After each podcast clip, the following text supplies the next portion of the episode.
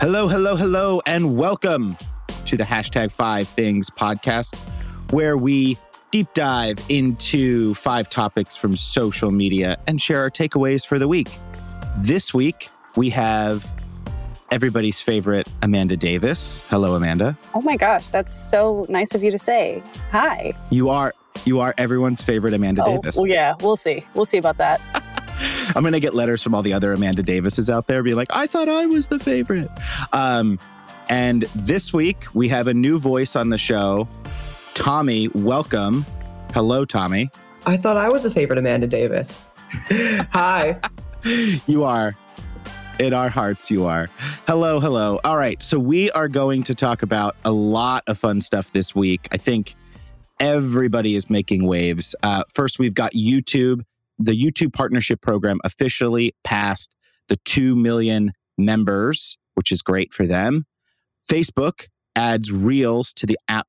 Twitter launches the newsletter subscription uh, button right on the profile. So that'll be right there. Uh, TikTok partners with Shopify to allow in app purchasing. Exciting.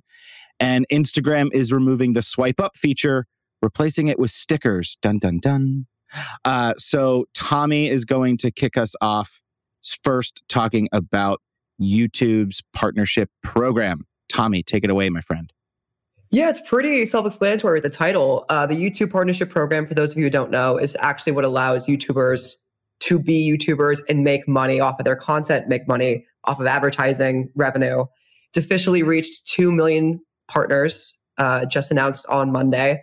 And apparently, they've had double the amount of partners join this year than they had in 2020 and 2019, just in the past calendar year alone, which I think is a pretty like staggering number. The fact that there's 2 million content creators out there is just like to me that's overwhelming. I look at that number and I was like and I'm like if I was a new person coming onto the field trying to make content, I would like just be overwhelmed. I wouldn't know how to operate in that landscape. But I think it's interesting because one, it shows there's such a hunger for content enough to really fund and feed 2 million people's careers. But also, I think it's a chance for like that number. Like I said, I would feel daunted by it. So it might move me to go to different platforms like TikTok, Reels on Instagram, and now Facebook, as we're going to talk about later. Um, and I think it's up to people now to sort of figure out like as the market's becoming more and more saturated with creators what's the best way to move forward and make an impression in such a packed field? 2 million is crazy and it reminds me that i should have been a video content creator influencer. Maybe there's still time for me but I also was reading about this as uh, as it relates to YouTube Shorts, which everybody I think was on the fence about. Are people going to go from TikTok or Instagram to YouTube to watch short form content? And a lot of creators are actually finding quote insane growth going to YouTube Shorts. People, you know, that start with forty thousand followers, getting up to almost half a million in six months. Same content on TikTok or Instagram, but just leveraging it on YouTube Shorts. And and I think some of this growth is contributing to that 2 million member mark. Um, so I think when we look at the features that creators are given, obviously TikTok has kind of led the way with creating a, a video editing option that people can tap into.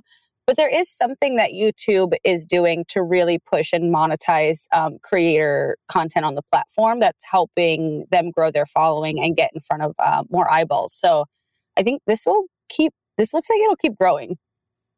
So um, with that many followers, I can, Tommy, I can see that you're uh, you'd be, you'd feel a little daunted uh, by having two million other uh, creators on the platform with you. Do you think?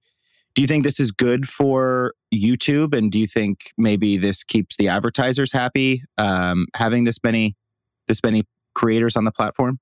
I think definitely. I think I think it's two things. One, more partners means there's more liabilities that's unfortunately that's the kind of sad not sad it's the unfortunate aspect of this where more official partners mean just more chance for controversy a la you know a paul brother filming something he shouldn't and publishing it like like pewdiepie back in a couple years i forget what year a couple years ago so it's more there's more chance for the brand to be reflected negatively by these creators but also on the flip side more creators means more content. It means more chance for advertisers to make money. It means more targets to more groups to target specifically as content creators get more and more niche. So I think there's definitely pros and cons to the increased amount, but I think mostly advertisers will see more cons and be like, great, more chances to reach people because people are watching more and more videos than ever and more ability to keep people in the app of YouTube. I think YouTube was actually one of the first platforms to really, really perfect that algorithm of autoplaying the next thing in your feed without you having to click around and find the right thing. So they've had great, um, you know, AI algorithm intelligence that gets people to stay in the platform for longer. So again, the more content you have and the more that you can measure what's working and not working, the smarter that it gets. So I, I can see them kind of sneaking up to TikTok's uh, infamous algorithm uh, draw and and kind of winning there too. Speaking of the algorithm, Amanda, why don't you talk to us about Facebook adding Reels to the iOS app? All right, this is going to come as no surprise, but starting this week, some users in the US are going to start seeing Facebook Reels in their news feed and in the group pages that they're members of. This new update will also allow users to cross post their Reels content from Instagram onto Facebook again, this is chasing the TikTok features. It's not incredibly surprising, and, and we've been like seeing tests of this for a little while.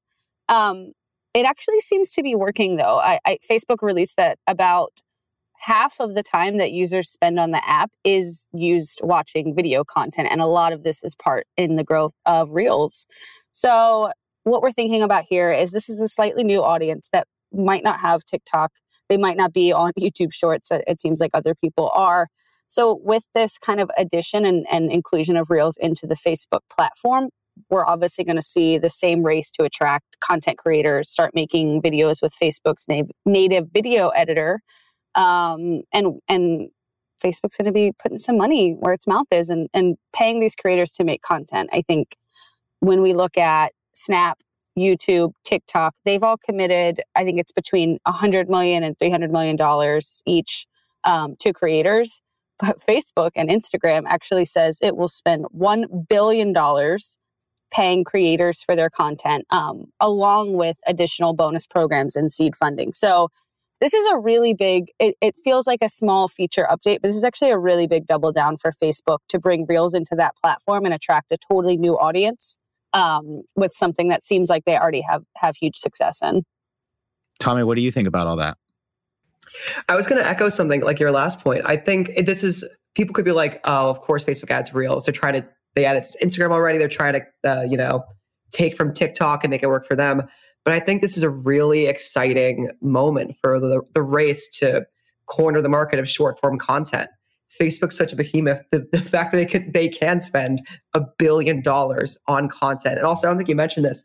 Uh, Instagram users can post their own reels directly to Facebook. And so the fact that they're leveraging two of the most popular apps right now, besides TikTok, um, together, it just makes it such a force. And I think also, again, now that Instagram is a usually a more younger crowd more than Facebook. Facebook also now has that older crowd. It has the grandmas and you know it has the Gen Xers who maybe don't feel most at home on TikTok, but now they have really the best of both worlds and the money to spend. I think it's going to be interesting to see what ways to move forward and what content really sticks and how people are able to find, you know, the best ways to leverage both of these massive platforms.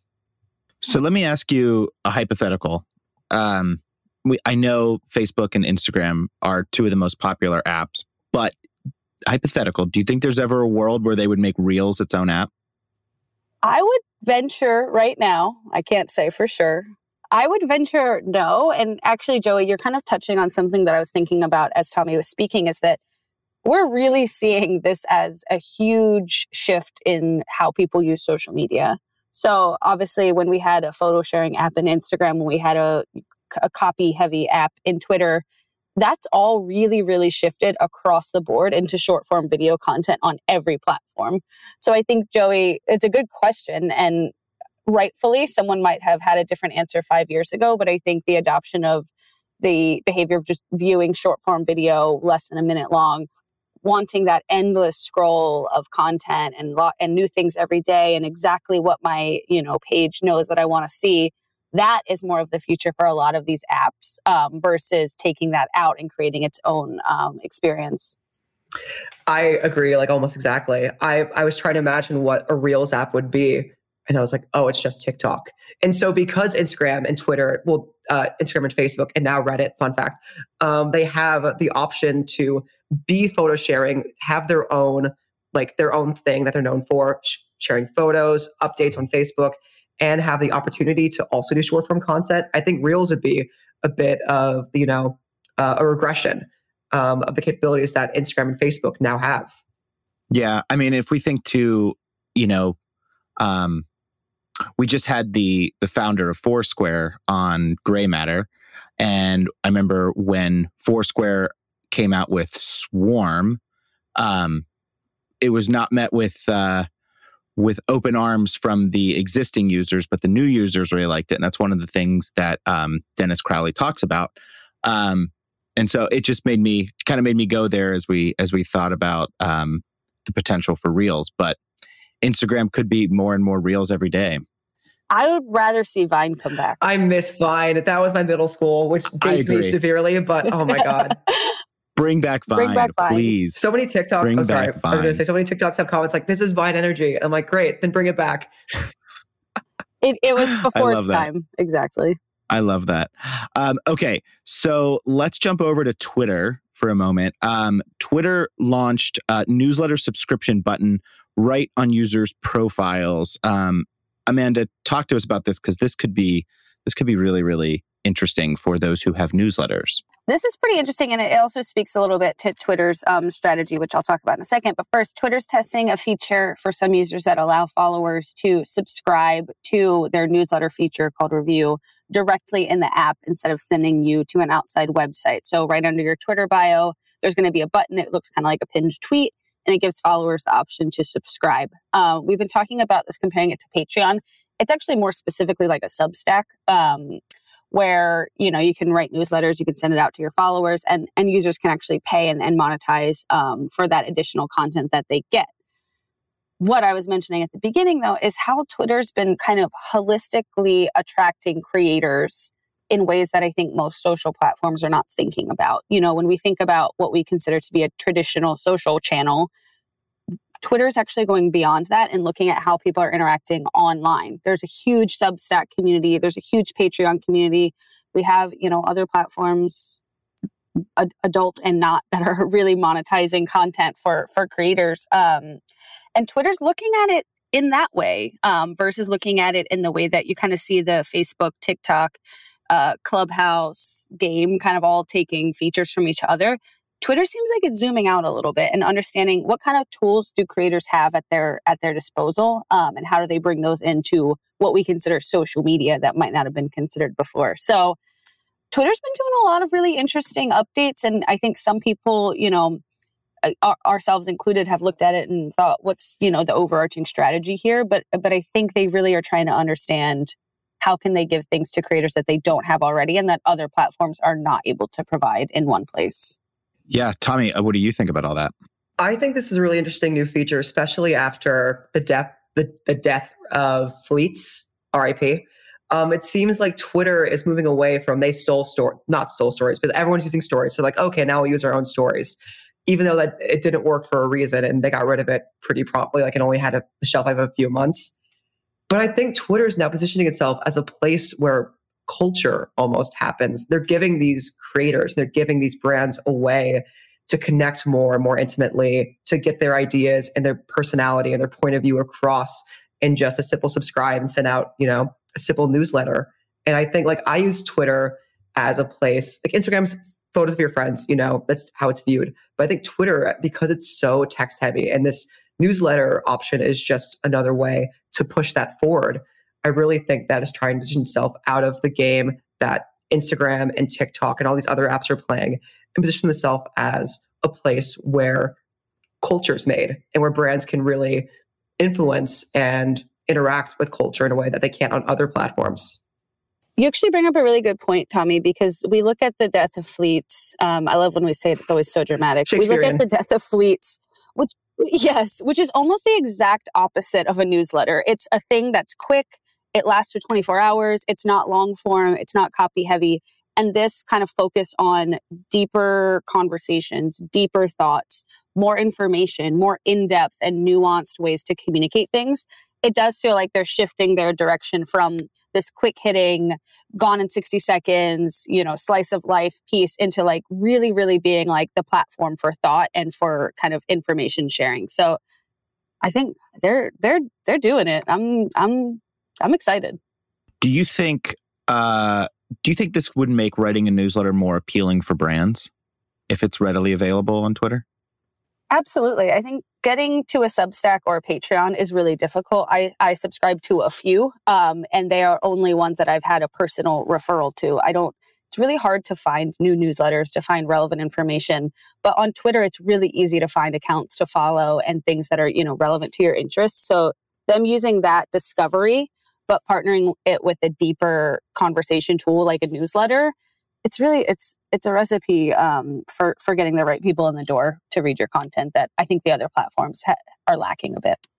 Yeah, and Tommy, as somebody who writes a newsletter for that, you know, is the the sister to this podcast.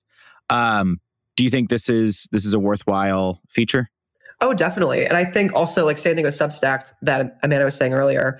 I follow a few, but they're only writers who I respected and known for a while and the fact that now Grey we can post our newsletter on somewhere else besides LinkedIn uh, and just have it readily readily available on Twitter for all who are interested without having to make the leap of finding a new platform and paying.